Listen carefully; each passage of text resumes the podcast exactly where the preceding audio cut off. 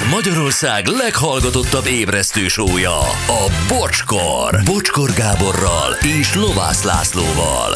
Ez a bocskor! Fél tíz múlt négy perccel.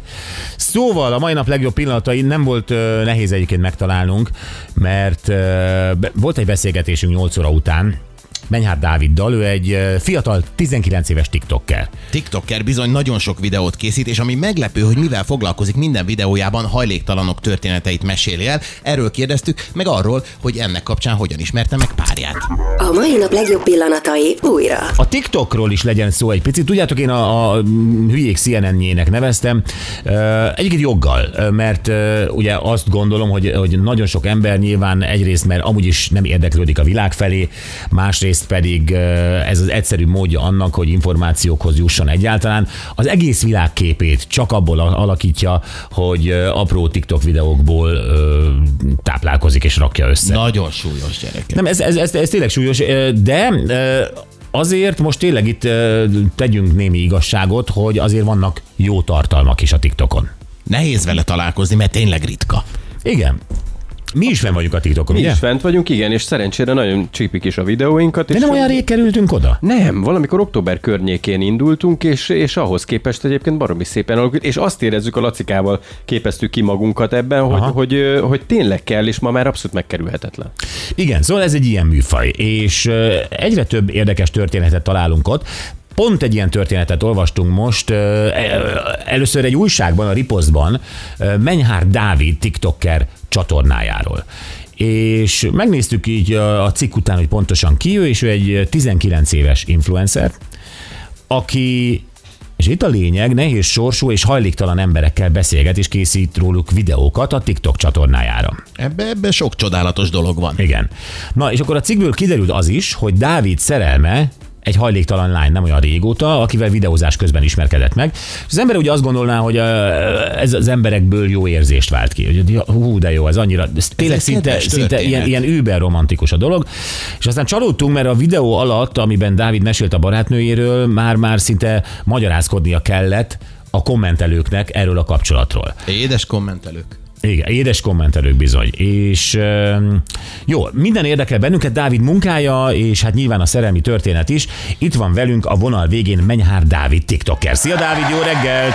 Sziasztok, hello, sziasztok. Jó reggelt! Szóval, Dávid, ami, ami a legesleg inkább érdekel, hogy ugye ö, a TikTokon, ami egy nagyon-nagyon trendi médium, ö, igen meglepő az, hogy a 19 éves fiatal azzal foglalkozik, hogy mi a helyzet a hajléktalanokkal. Tehát, hogy te miért érezted, vagy érzed ezt fontosnak? Úgy voltam vele, hogy példát kell mutatni, és, és a TikTok a legalkalmasabb platform. De Dávid, hogy néz ki a, a munkád?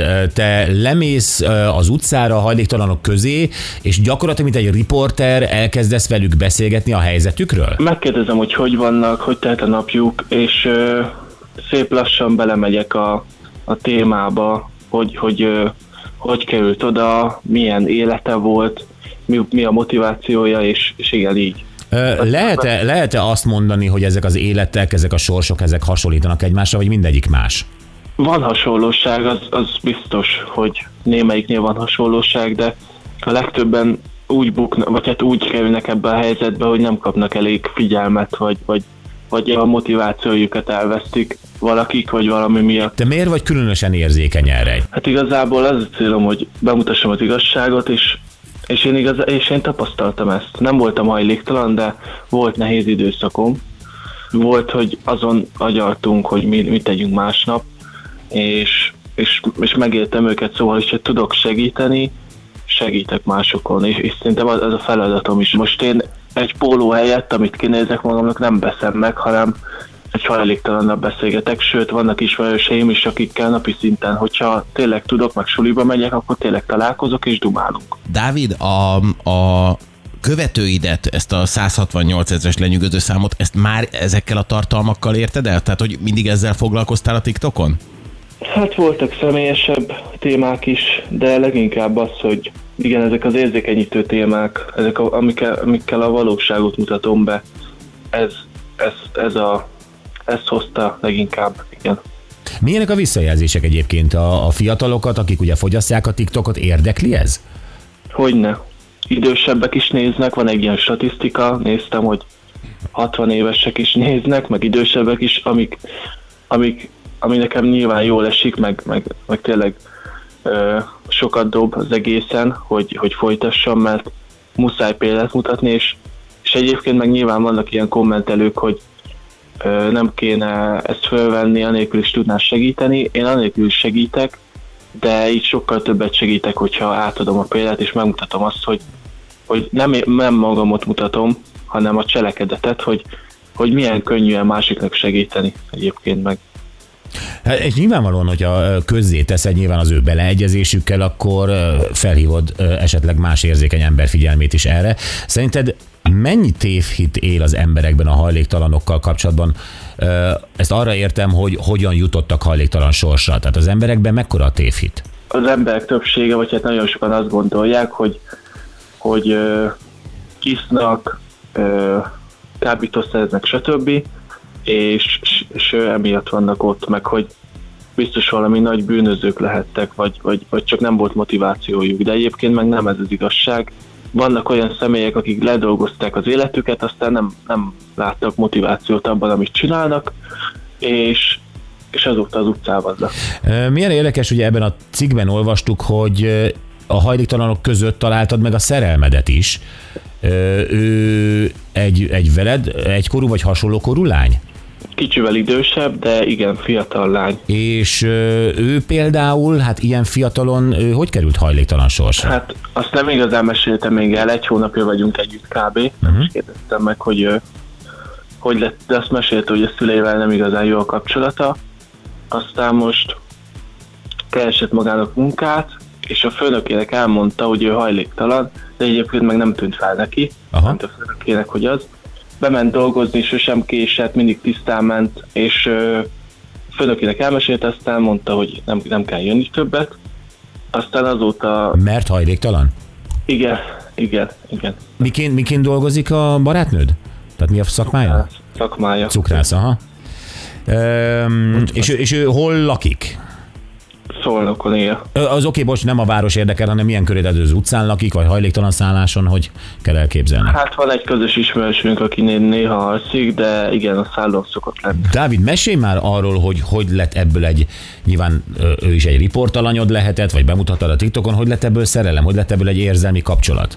Hát leültem mellé beszélgetni, igazából a videómba belé, belé, be is vágtam, hogy van-e kedved velem ebédelni, aztán elkezdtünk beszélni, feltettem neki kettő kérdés, vagy négyet, és megfordult a kocka, és ő kérdezős között felőlem. Hmm. Aztán annyit beszéltünk, hogy a telefont el is tettem, egyébként a videót meg se vágtam, még szerintem ki se fogom tenni, De hogy ez a mi, mi ö, emlékünk, és, és úgy volt, hogy beszélgettünk, aztán nem is néztem az időt, lement a délután, aztán megbeszéltünk egy találkozót megint, aztán azóta találkozgatunk, és kialakult egy kapcsolat.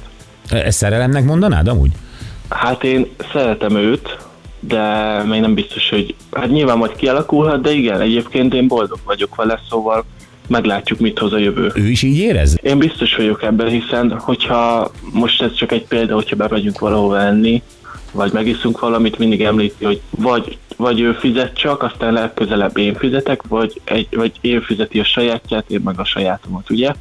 Úgyhogy nem használ ki. Ez az egy. Ja, hát ez igen. Lehet, hogy másokba felmerült. Van-e tervetek? Én nem tudom, hogy milyen távol laktok egymástól. Azt se tudom, hogy, hogy te uh, hol laksz, hogy van-e esetleg saját lakhatásod, vagy szülőknél laksz, de van-e olyan tervetek, hogy valahogy összekössétek az életeteket, uh, most nem is az, hogy örökre tervezi, hogy összeköltözni, vagy ilyesmi. Ilyen, ilyenről volt-e már szó? Hát nem lakok a szüleimmel, én Szolnokon élek, most a szülőknél vagyok látogatóba, de egyébként nem tudjuk meg. Hát biztos összeköltözünk majd, de most az a cél, hogy neki is legyen egy albérete, aztán majd, hogyha tényleg hosszú távú lesz ez az egész kapcsolat, mondjuk több mint egy éve együtt leszünk, lehet, hogy összeköltözünk, igen. Dávid, hát nagyon-nagyon szépen köszönjük, eh, és nagyon fontos a munkát, tehát tényleg emelem a kalapom előtted, hogy egy ilyen érzékeny témára hívott fel a TikTok fogyasztók figyelmét többek között, és, és külön drukkolok eh, ehhez a kapcsolathoz, mert egyrészt nyilvánvalóan egy bátor dolog, mert a, a, a külvilág az másképp tükrözi ezt vissza, mint ahogy te érzed, és remélem, hogy van ennek jövője, és, és, és hogy össze fogtok jönni. Köszönjük szépen, és köszönöm a meghívást. Na, mi köszönjük. További sikeres életet és sikeres munkát. Köszönjük szépen, Dávid. Köszönjük, sziasztok! Köszi, szia, Menyhár Dávid, TikToker.